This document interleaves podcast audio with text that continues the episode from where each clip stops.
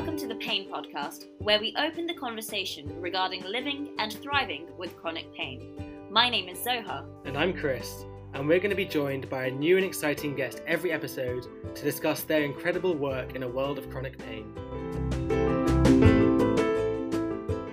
We are joined today by Jackie Walumbe, who is a physiotherapist and currently undertaking a PhD in the self management of chronic pain.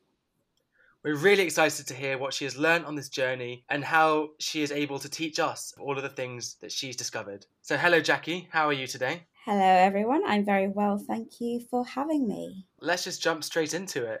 Can you just tell us a little bit about what you do? I am a physiotherapist, um, specifically a pain physiotherapist.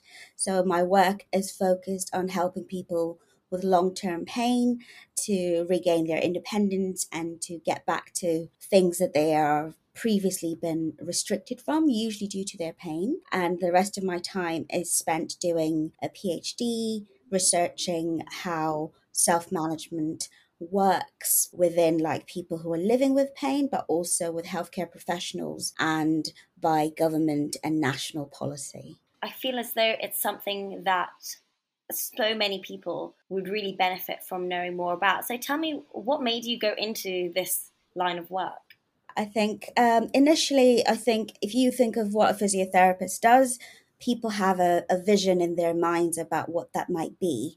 Um, but for me, when I started working, I felt a little bit dissatisfied when using our standard tools and techniques, such as exercise and manual therapy, I found that that wasn't that helpful for people living with more complex or long term pain. So I decided to um, build up my skills and work more towards um, a different way of working as a physiotherapist. So you said that you didn't like the normal techniques of a physiotherapist. So what techniques do you use to help people with their chronic pain? So the core work um, we do as pain physiotherapists is, is pretty similar. So we work on identifying valued goals, so activities or uh, things that people want to get back to that they're limited by. But rather than using pure exercise, we focus on regaining, um, we talk about physical activity and movement and really trying to address the impact of pain. So that might be uh, people might develop low mood or depression and anxiety, and particularly they get worried or fearful about moving. So, our role is really focused on addressing those fears, anxieties, providing some education where we can, and working with the person to try and get them back to moving in a meaningful way. So, would you say that your line of work is more holistic uh, and not based on the physical interventions? I would. I think um, the model that we work in is called the biopsychosocial model. I'm sure some people will be familiar with that, where we're thinking about the whole person. We're focused on understanding, yes, their biology, what's happening within their body. If there's something that can be, um, you know, can, where we can intervene as a team, we will. But we're really also interested in psychological factors which are more common when people have been living with pain that is sometimes unexplained or or really distressing and we are then also paying attention to the social which is something that people aren't very familiar with for physiotherapists to do but by social i mean we're interested in people's lives their families their workplaces and what happens in their communities that's such an important thing that you picked up on, which is that anyone that lives with chronic pain knows it's not just about the pain, it's actually about how it affects their whole lives, their social interactions, their families, and their friends. And you mentioned there about this holistic view. What does that mean in practice? What can someone with chronic pain put in place to try and improve all of these different factors of their life? So one of the things we, we would normally do in our, our general groups or our individual appointment is we ask the person living with pain to draw what is sometimes called an impact diagram. So we get them to draw themselves in the center and to talk us through what has been affected because of their having pain. Um, so by doing that, we can start to identify the broader impact of having pain. And like you said, Chris, it's not always just related to, say, a body part, an injury, or a diagnosis, but it can also be affected by things such as worry, anxiety, and all sorts of other things. So we've come across the term, you've already mentioned physiotherapy, and then there's also pain coaching. Could you tell us the, difference between the two? So I think physiotherapy is more of a um, a protected title. Um, so an allied health professional who works within the health system to um, offer people you know rehabilitation so that can be in many different areas so people would be very familiar with physiotherapists working in say sports but they're physiotherapists working with neurological conditions such as stroke and across the board. So, across all the medical specialities, you have physiotherapists working in that. Now, when you think about a pain coach, that's not necessarily a, an accepted or well known descriptor, but it really captures the idea that with pain, the focus is not always on relieving the pain. If it's possible, that's something that a healthcare professional can pursue. But because so much of pain is supporting the person living with pain, we, we try not to um, impose our way of doing things on on the on the person living with pain which is where the word coach can sometimes be more helpful is we're helping them identify their struggles where they are finding things challenging where and also identifying places where they things have worked well for them and playing upon those strengths. So a pain coach might, but the focus there is on supporting that lived experience and getting the person living with pain back to or engaged with different parts of you know of society of life. That sounds brilliant. It's actually so great the job that you're doing to help people with chronic pain and i'd actually urge at this point anybody listening with chronic pain to go and try and research if you can find a, a pain coach or a pain physiotherapist to help you because it sounds like the work that jackie is doing is just so incredible to help the lifestyle of somebody living with chronic pain. I actually wanted to move on now to your research, Jackie. If you could tell us a little bit about that. In a nutshell, I'm interested in self management, so trying to identify what we mean when we say self management. So, my PhD is looking at language that we use, um, specifically looking at national policy. So, what the government suggests we do for self management of chronic pain. And finally, looking at how people are accessing or not accessing these services and whether they're finding them helpful or not. This is so interesting.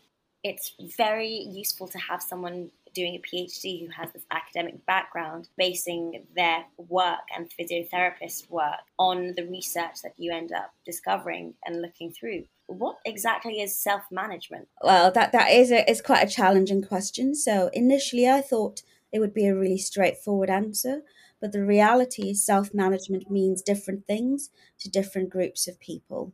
So, from my research, what I'm starting to see is, for example, national policy and politicians view self management in, in a slightly different way. They are looking at it as a way of um, giving people access to their own strengths and their own um, resources in order to help manage their pain. Now, when we look at pain healthcare professionals working in specialist services, they seem to use self management more as a very specific shorthand for everything that they do that is non medical. Seeing a psychologist, seeing a physiotherapist, activity.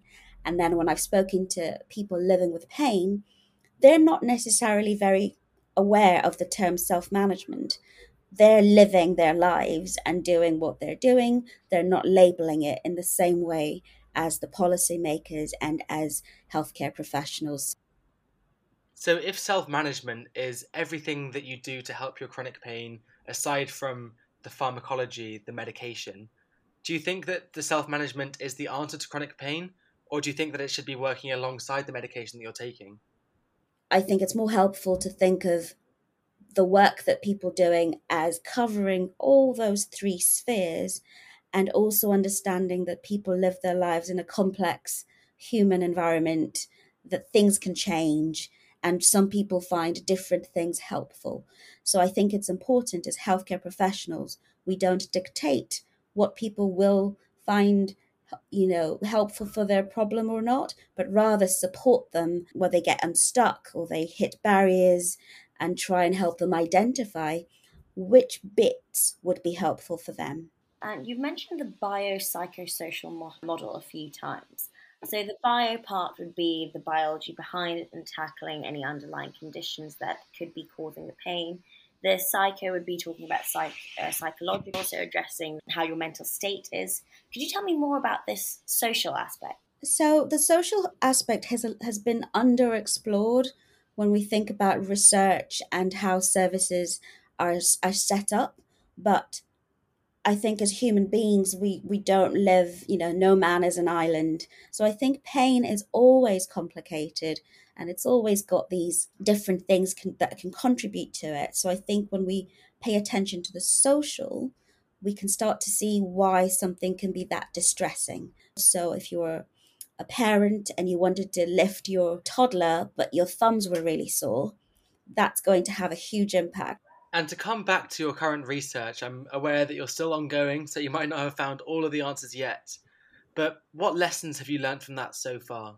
I think the key part is perhaps we need to think a bit broader as a as a speciality as to what other things could could people be doing in their communities to support themselves with chronic pain not just having pain managed within the healthcare system but also really drawing on people's individual resources and the resources around them and something that they don't have to keep trying to get access to.